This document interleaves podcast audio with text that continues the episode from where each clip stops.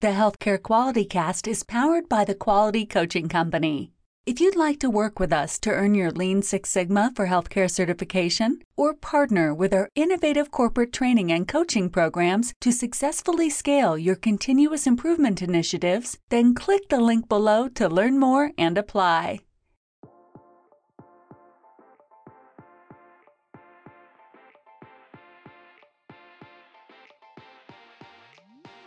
Hey, quality people, welcome to the Healthcare Quality Cast. I'm your host, Jarvis Gray, and in this podcast, we spotlight today's most exciting and inspiring industry leaders. We dive deep into the career journeys of these leaders that work daily to improve quality, safety, and service outcomes for their patients, their family members, and their communities at large. Our mission is to provide motivation and direction to our listeners, encouraging you all to continue your efforts in improving the overall quality of healthcare. Now, let's meet today's quality guests.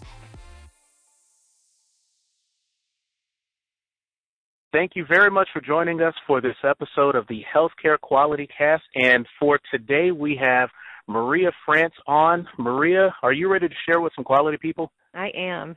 Perfect. Well, Maria, let me start off by first thanking you for uh, for joining today's show. But uh, you know, we we have a pretty good history. We've gone back at least what five, six, seven years now, and yeah. I just want to thank you because you have been just the the ultimate partner around so many of my crazy ideas to try to connect quality and process improvement professionals um, from our lean coffees to this, just to collaborating. I've had a chance to um, you know, to meet with you and your teams in the past and, you know, just impressed by the the leadership and the way you plug in and support everybody's um, work and movement. So I just want to start by thanking you for for just being amazing and being an awesome leader. So thank you very much. Oh, well, thank you. I appreciate that. No, it's my pleasure. And love to start our show with positive affirmations to really get the momentum going.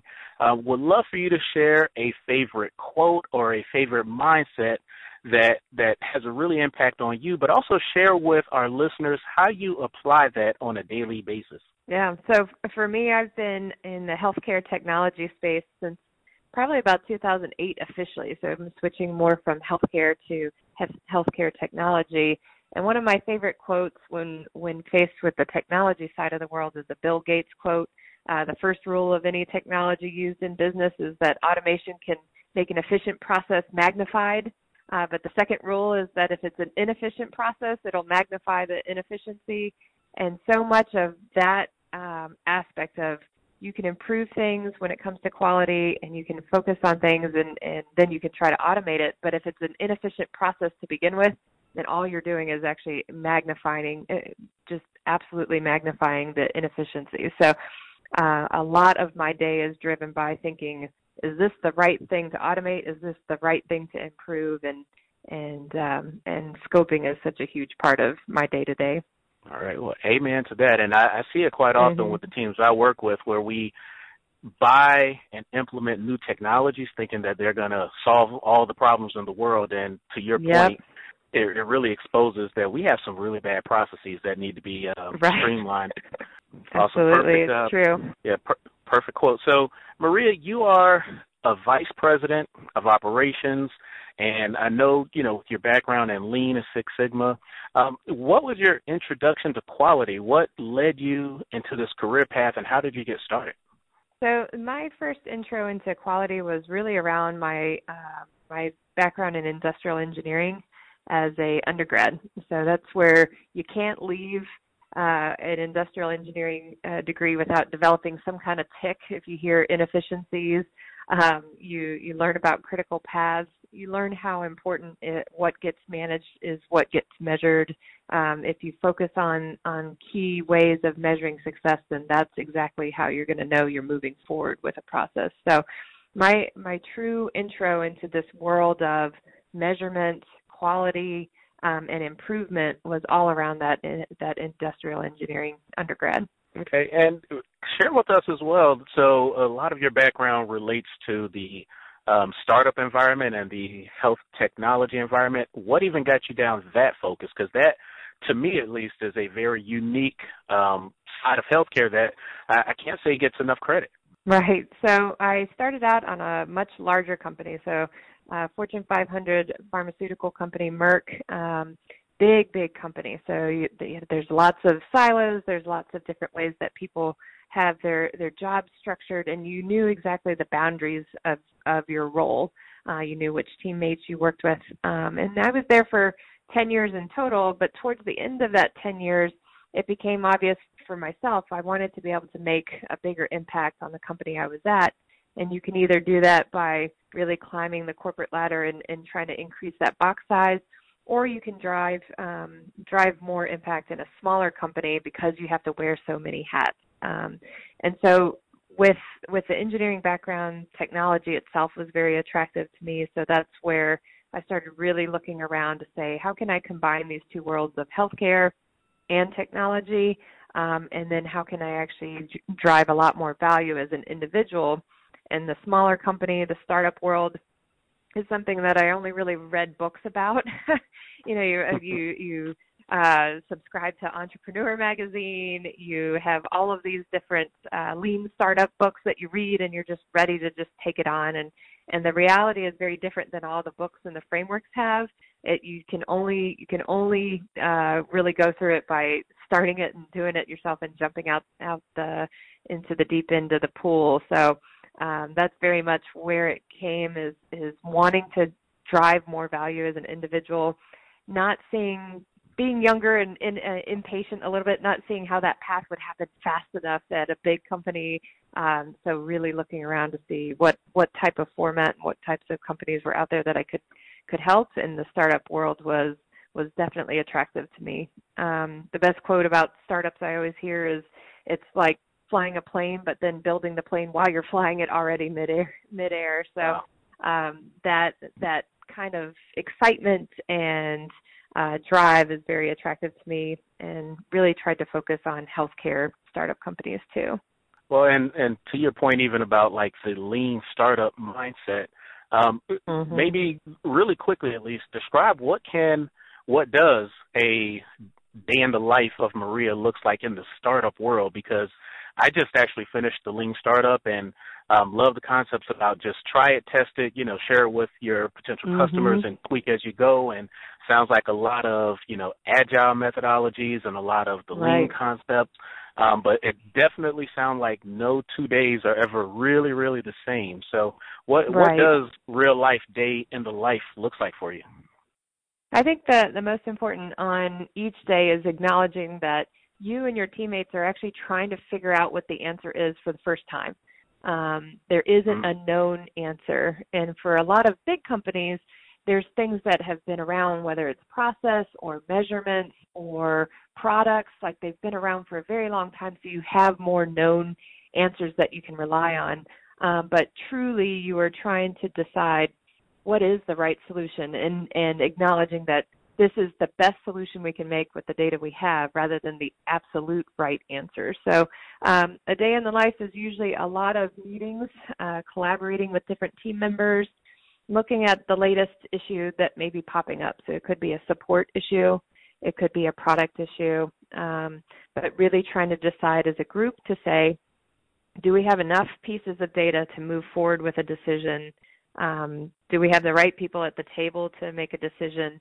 Uh, but then acting um, instead of really churning on the decision itself. I've seen um, I've seen my time at, at at bigger companies where you can you can really spend more time making the decision because the the immediate impact isn't as necessary. So you can spend weeks scoping out, months doing design, months doing implementation.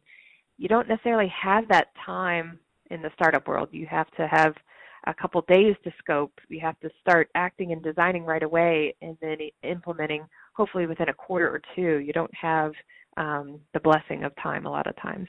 I love it. I'm I'm really really intrigued with that. Let me jump down. So mm-hmm. next question I have for you, Maria. What I would love for you to do then, especially given the um, the uh, just variety of things within your day, your your work experiences, maybe take us on a journey to a point that you would consider your worst moment as a healthcare leader, uh, either within your quality work, your operations work, um, but really help us see that moment that um, that story. Like, really take us into some of your decision thoughts and, and decision processes in, in exploring and kind of working through it. So, one of the projects that I did as more of a quality advisor for one of the startups I was at was a length of stay project at a hospital. And what that, that means is from the moment a patient's um, enrolled in the hospital to the moment they're discharged, how long is that stay? And for different uh, medical conditions, there's a very set expected number of days that you'll be there, and then anything beyond that is is starts being a burden financially to the hospital. Um, so we got brought in to help with their length of stay. It was above average what they expected. They were starting to take a financial hit. So we were doing a very structured Six Sigma type of approach. So going through all of the, the data and analysis. And what really came out for us was weekends. Weekends were driving the financial burden for the hospital. So um, if you got checked in, if if you didn't get checked out by noon on Friday, there was very little chance you ever left the door before Monday at noon. And those extra couple days, or really almost three days, were were driving the financial burden for the hospital. So that's the data itself led to that conclusion. Um, we proposed it. We showed the right way that they could streamline their Friday mornings and their Saturdays and maybe have better coverage. Um, and, but for me, the worst moment was very much that we could not get any kind of buy-in, buy-in from the chief medical officer the way that the the coverage and and um, uh, having the on-call physicians start to do the discharge, which meant they were mm-hmm. probably the ones that had to do the discharge notes because it would happen on a Saturday. Very very little um, interest in taking that on for people who might have seen the patients throughout the week. So, uh, what became almost an obvious, what do you mean you can't make this change, was an absolute battle for so many people and so many stakeholders and the emotion of of a weekend um, when it was so clear to everybody the impact that it was having for the hospital was very surprising to me that that it wouldn't be okay let's figure out how to fix this especially when it comes to the solution a lot of times was just a different physician writing a note um, that discomfort wow. was there and so um, they they said thanks for the information. What else do you have? And that was the the most obvious answer. There were little tweaks that got you part of the way and maybe get you a fraction of a day but truly this was the thing that was going to make their change happen. This was going to have the the best financial impact and they they absolutely would not adopt change for that. So uh, for me the huge takeaway for that was that culture absolutely eat strategy for breakfast every single day. It sounds cliche, but it is uh-huh. absolutely true. If the culture of your organization is um, this kind of weekend philosophy, I'm just going to wait till Monday, you know, sorry, it is very, very difficult to change that mindset, even though you may have all the data and all the right steps in front of them to show this will solve your problem but the absolute refusal was was very surprising to me and and a disappointment that you were brought in to solve this problem. You you had a solution that could work for them and could not actually implement uh, that solution. Well and it's it's interesting to hear that story and uh, i definitely have similar from my experience but the the vision that i heard or kind of my takeaway from from your story as well is that you did your analysis, came up with some fact-based recommendations, and mm-hmm. it sounds like the politics won out over the opportunity to save money or to you know to to at least better resource some of the work and, mm-hmm. and the workflows um, but also yep. the the impact on patients i mean that you know yep. they're the ones that are also impacted by the hospital's ability to clear out beds so more patients could get in more efficiently more timely and and it sounds like the politics at that time at least won out over over those recommendations.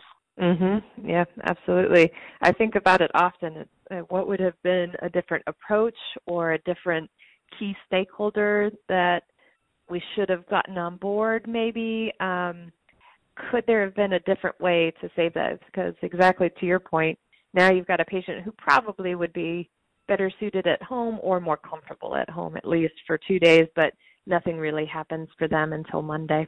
All right. Well, fair enough. Uh, thank you for that, um, sharing that experience. And um, I, I love the question because it, it shows us that you know this work that we do as quality and operations professionals can um, it's not always a win, and so we always have to think of the right way and more creative ways to sell our recommendations and to get the appropriate buy-in. Um, but it could also be a downer. So uh, I want to move us to hopefully um, some more productive parts of our of our conversation. Um, Maria, could you give our quality people um, one tip, one tool, one tactic that you found has really worked well in building up that intimate connection on the different project teams that you've led and you know what is the tip or the tactic and, and how do you apply it? So um, in the lean six sigma side it'll be about naming the key stakeholders. The the acronym that we use at patient co where i'm at now and other organizations is a RACI diagram. So who's responsible accountable consulted and informed. So every every project, every key incident. So if you've got a fire that's going on essentially internally, making sure everybody's clear on the responsible, accountable parties, who else is being consulted and who's being informed along the way helps build trust amongst the team members more than mm-hmm. anything I've ever seen. Um, you can CC 20 people, um, but he, they don't either know what their role is within being CC'd or they thought somebody else was going to take care of it um, that clarity and that that simple grid of showing responsible person, accountable people, consulted folks um, has made a huge impact in making sure people feel secure on their role on the team as well as other people's and knowing who the true process owner is going to be. All right, love it. Role clarity helps helps really get people bought in and move the project forward, Then, Absolutely. All right, so Maria, then take us to one of the best aha moments that you've had as a quality and operations professional. Um, and again, you know, walk us in depth through the idea, like how did the idea even come about, and how are you able to use that um, and, and turn it into a personal or professional success? So, I would say one of my biggest aha moments as a quality professional has been the toll gate or or stage gate philosophy. I when I heard about it, learning about Six Sigma or uh, PMP type of, of uh, curriculum, it was kind of a okay, that's kind of nice. You know, that seems like it makes sense, but nothing impactful in terms of my my mental state about it. The reality is, it has become such a critical part of a project. I, I never had an appreciation for it in in reading about it till you experience it. Um, for a while, we were having projects that we thought we were clear on the scope. We immediately started executing. We get to the end and we're like, "Yay, look at our results." And um and people will be like, "That's not even what I wanted." Um and so you get a couple instances where you've gone the wrong direction. You've either built the wrong feature or you you solved the wrong problem for a client before you realize, "Oh my gosh, how do we how do we get it?" So initially we started with the the RACI diagrams, okay, maybe it was we didn't have enough role clarity, who owned what throughout the process. But what what has become very clear is stop. You know, put the put the t- timeout sign up and say, are we actually all in agreement on the scope, and are we all in agreement with the design? And get to these gates, which seem so very obvious when you say, but when especially in the world of startups we aren't as disciplined of having like okay this is the toll gate meeting and we're going to have it formal and and have all right the scoping meeting. It would just be a lot of on the fly and trying to collaborate quickly with within a document. But those mm-hmm. those moments are critical. You have to stop and and take that time to to have the meeting and look each other in the eyes or have an official signature something to make sure everyone's aligned to the results that you're trying to do because it has it has not served us well anytime we we go and skip those steps. So um i always thought of this stuff as more of a framework before and like yeah you can pick and choose what steps you want to do. And as it turns out the more i do these different quality projects or more process improvement projects when you skip a step it always it always comes back to haunt you somehow. So um, toll gates for me has been a true aha. I thought it was more of a formal step that big companies did, it has it has turned out to be critical for the small size companies as well. Well, I, I love how you said taking a moment to stop and look each other in the eye. I think that's the best mm-hmm. visual that I can see for a tollgate review. Um, yeah. And to, to even maybe expand on your idea just a little bit, and, and I guess help me understand if you all utilize even this much of uh, of the the process, but in order to do a tollgate review, you would also probably need to have very formal process steps leading up to the tollgate review. So, you know, if it's a DMAIC, you know, a DMAIC uh, project, you know, you have very um, standard approaches to how you um, define your project, put together your problem statements, your goal statements, your stakeholder analysis, you know, whatever those steps are, and then you say, okay, mm-hmm. we've done that tollgate review number one before we move into measure and so forth. Have you all established standard project methods uh, or anything to that effect? Yeah, we have started to make true templates. Um, and when you think you go through and describe, like, make a goal statement and make a project plan that people, you inherently kind of forget that your background of so many years gives you so much default information on what it actually means to make a good project plan or a good goal statement. So we've gotten more formal about the, the project charters, um, how you can provide status updates, you know, what discoveries, what roadblocks and what next steps have you discovered since the last time you've met. Um, so we've gotten more formal on actually reporting out, which for mm-hmm. some people that, that was why they wanted to leave a big company. For others, that are new in their career, they're like, thank God, I, I just don't know by default how to do this. But now it's taking somebody who, who, who is interested in projects um, and making them super effective in those projects and, and increasing their love towards improving a process versus, no, we just can't make things better, you know, or how am I supposed to know what to do? It's, it's go ahead and give the true templates and it doesn't have to be just a big picture adopt it, whether you're big or small. It will make your life so much more faster for your teammates and and take that personal stress off of your team. Perfect. I, I love it. That's a uh, that's going to be a key takeaway that we write up on on these uh, show notes here. Um, next question I have for you, Maria. What are some of the current changes taking place in the healthcare industry that you're excited about right now? And what role do you see quality and data IT professionals playing to support its long-term success? It's interesting because there's a lot of consolidation going on in healthcare. So the healthcare systems is mainly what I'm thinking about. Hospitals, they're all being brought together, um, and this concept of a patient financial experience has been out there. You've seen different articles from advisory board. Um, there's a lot of things from Becker's Healthcare Review that, that talks about the patient financial experience. So we know a lot about the clinical experience we want patients to have. So what do we want them to feel when they're coming through the hospital? What do we want them to experience with their, their actual care, the people they interact with for their care? But a new trend that's probably been around for a couple years now is their financial experience. What is what is the money interaction that's happening between a patient and the healthcare system is very very much a focus. So you may think about it as the bill at the end of the the the whole experience, but actually it's starting to be do I take a copay from you? How do I explain that you're getting signed up for a surgery, let's say knee knee replacement surgery? What does that possibly mean for a financial impact for you as a patient? What's the order in which you could possibly pay. Um, when on on the current company that I work for, Patient Co, when we see patients that get a bill that they were not expecting, I mean it is a gut wrenchingly emotional experience, almost as much as the the clinical because some of the quotes we've seen is this was worse than the cancer treatment that I've gotten. You know, this was worse than uh, the surgery I went through is the billing experience that they had from their hospital. So, you know, we take very seriously coming in to help a hospital trying to improve that.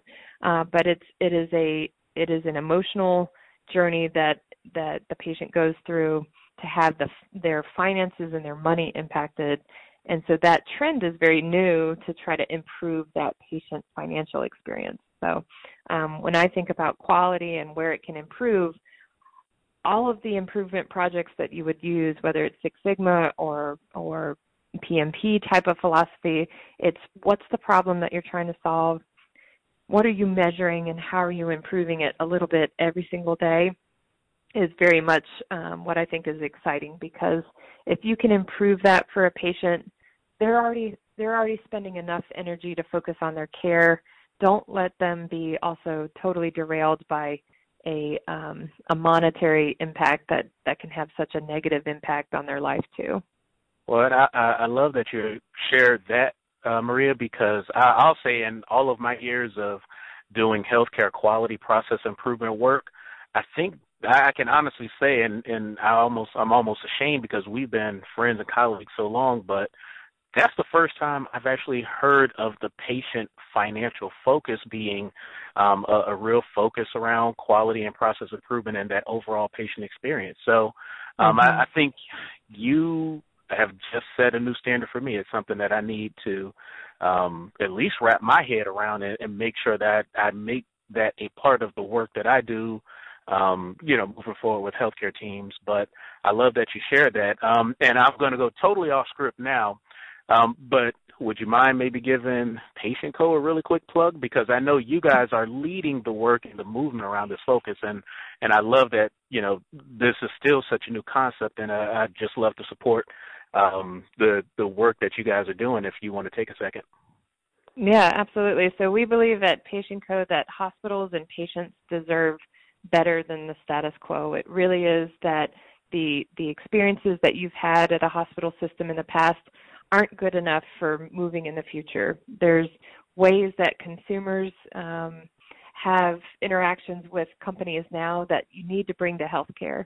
And so Patient Co itself is really looking to say if you have a bill that you're responsible for after insurance has paid what they've paid, we want to make sure that you feel comfortable that that, that bill is accurate, that it's the right amount, and that you can feel uh, comfortable paying that whatever way that you feel that you can. So if it's um, through financing that bill, if it's paying it through paper check, if it's paying it with a credit card, we want to give you every possible way that you can fulfill your obligations, but also be uh, impactful to yourself, knowing that there's other obligations that you have as an individual patient.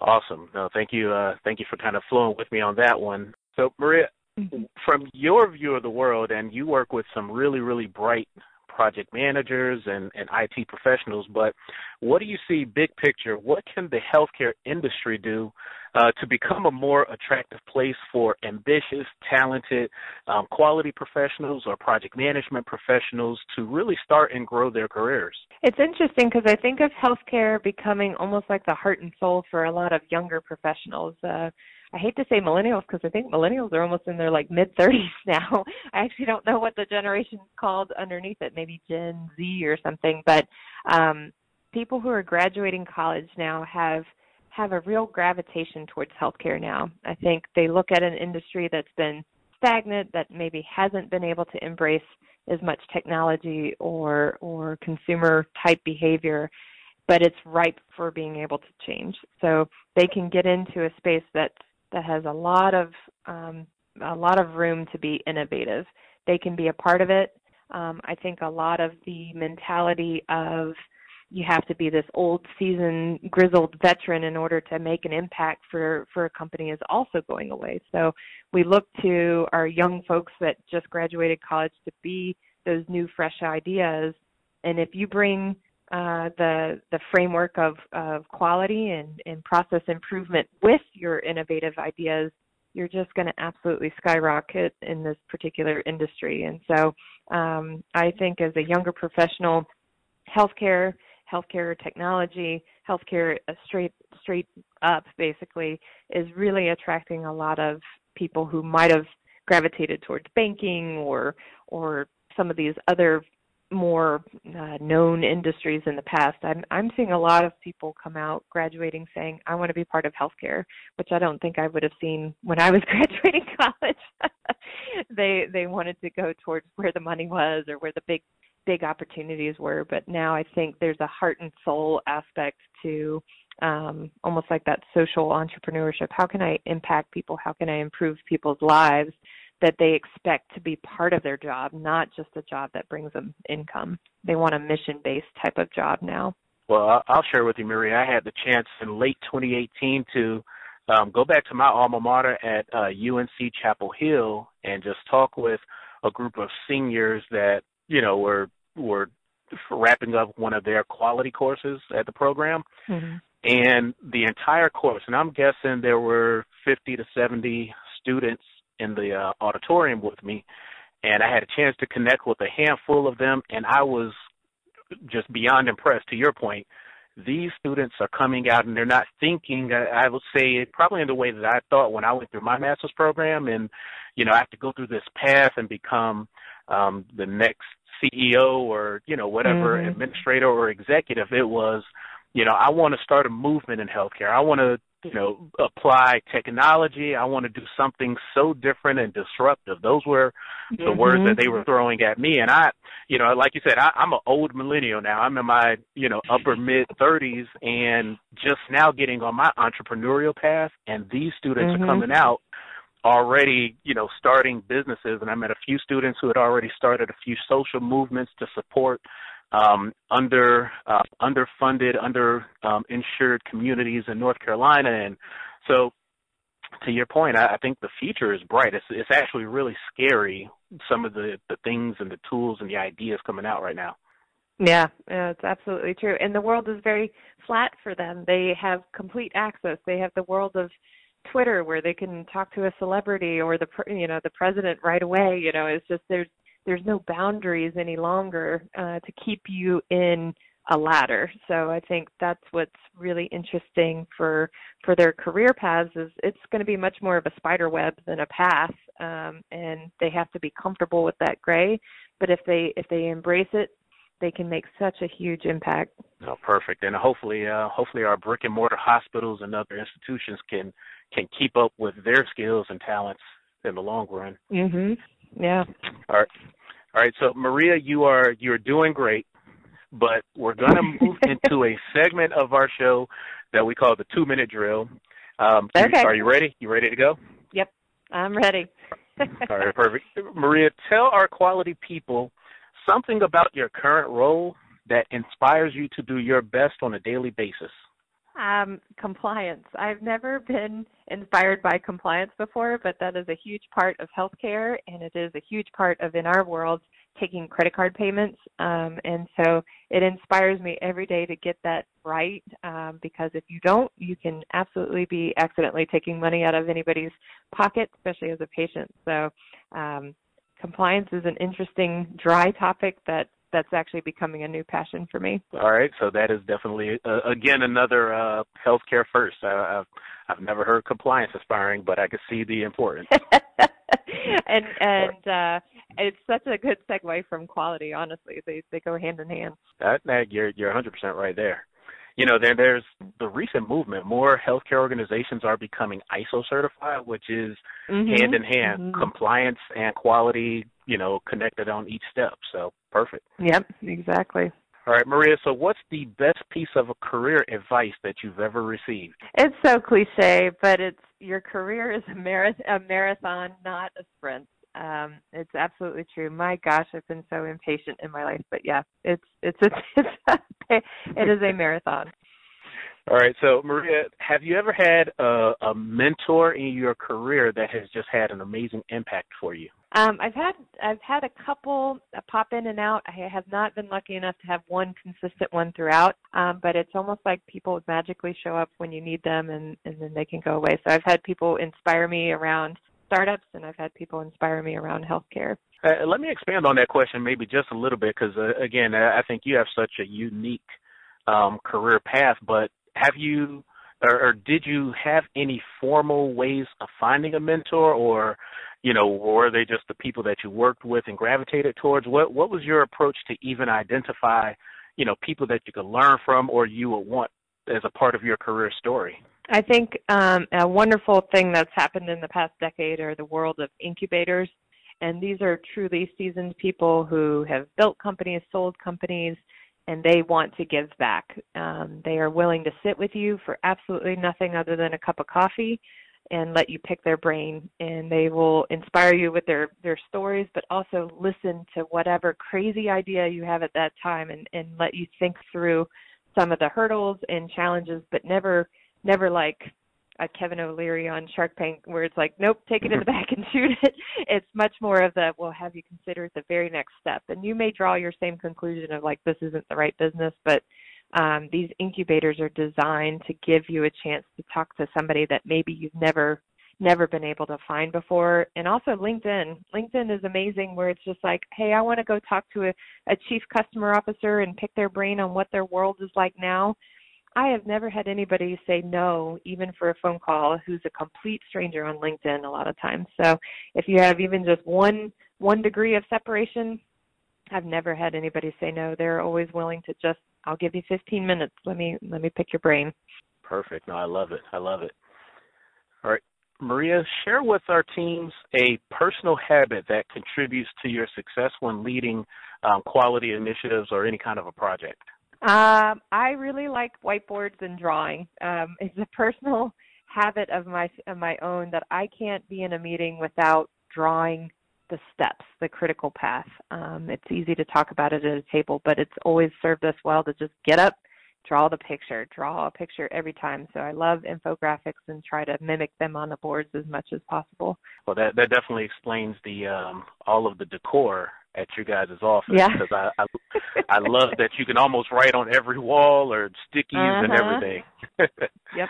All right. True. Perfect. So, Maria, share with us your number one internet resource that helps you to be the most productive.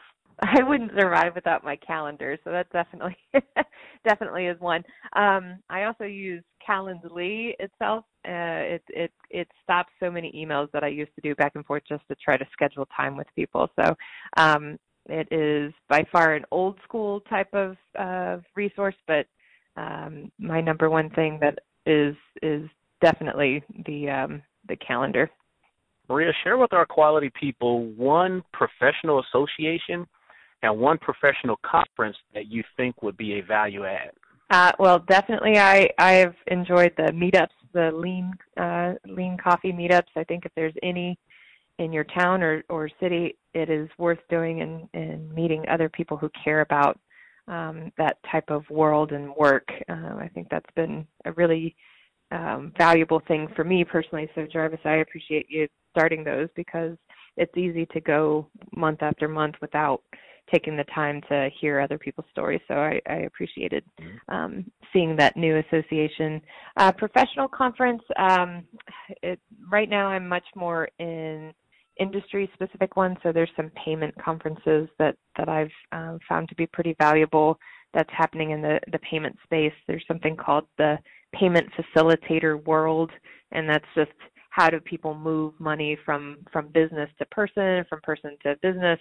Um, it's a it's a big open space that's out there that as a consumer, it's uh, a little crazy to think what can be possible, and so knowing that there's a world that's that's shaping up around it is is good. So, not necessarily for the quality, but just an interesting professional conference that's out there could you recommend a book that our listeners will benefit from and why?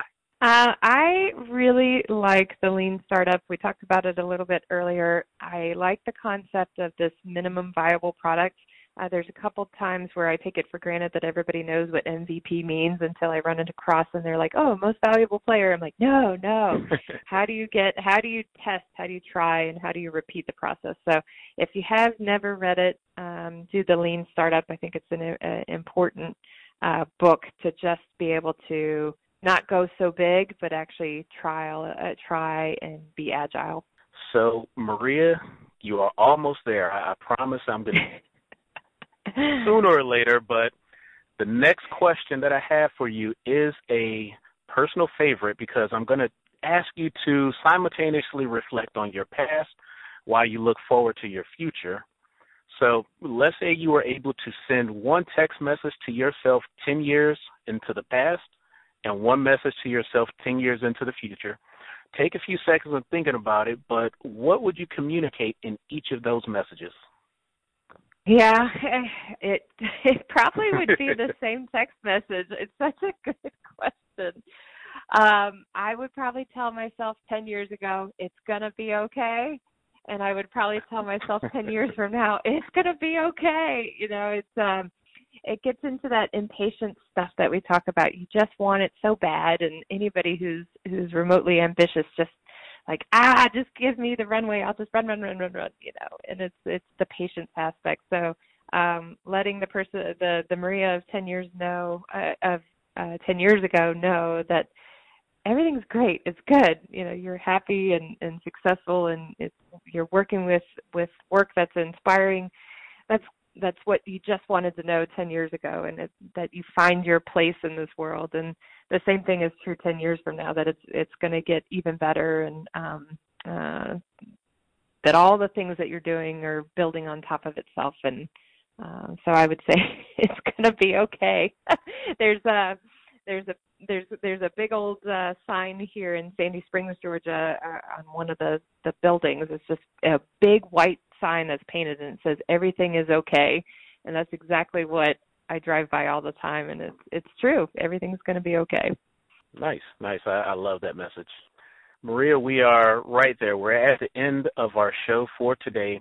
Um, and, and, again, I can't thank you enough just for all of the words of wisdom that you've shared. But um, could you give our quality people a parting piece of advice, um, maybe the best way that they can follow you or connect with you on social media or anything other any other virtual platform?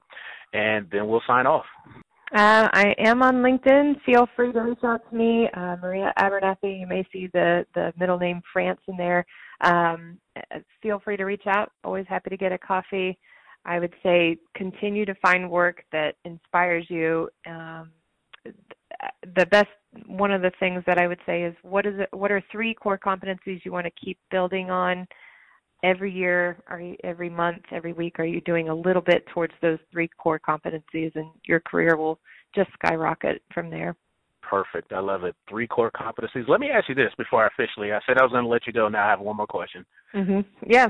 I'm currently coaching um, a few hospital administrators and we were just having a conversation last week um, about core competencies. And the the conversation essentially revolved around do we focus on our strengths or do we focus on our weaknesses? And I have my moments where I go back and forth, but I, I would say that I've built my career path off of focusing on my strengths. Do you have a preference either which way? What would you tell folks that report up to you as you coach and guide and mentor young professionals? Is there one better way to go than the other? I, I believe very much like you're saying. I think that maybe when you're wanting to be a generalist in your early 20s, you don't know what your true strengths are yet, maybe. Uh, but I've found focusing on your strengths is the key thing always. So, yes, you can just make sure your weaknesses aren't true risks, but uh, shore them up enough where they're not risky to your career. But I'd say focus on your strengths. But then one thing I'd add for everybody is is uh, speaking ability, so presentations. If you'd never tell anybody about those strengths, then that's always tough too. So focus on the strengths and the ability to share share that those strengths exist within you would be um, my advice. Perfect. Could not have shared that better. Um, Maria, thank you so much for um, your time, your knowledge, all of the above. I appreciate it. You bet. Thank you. Quality people, thank you so much again for plugging in with today's episode. If you enjoyed it, please feel free to share it using the social media link posted in the notes below. I'd also be very grateful if you could subscribe, give us a rating, and also share feedback on what additional value we can bring to you through this podcast. That helps a lot with our show rankings and also with getting this great content out to healthcare leaders around the world. And if you want to engage with me directly, then please connect with me on LinkedIn, where I share additional resources access to our QI community, and much more. All right, quality people, thank you again, and I'll see you back here next week when I introduce you to another quality guest.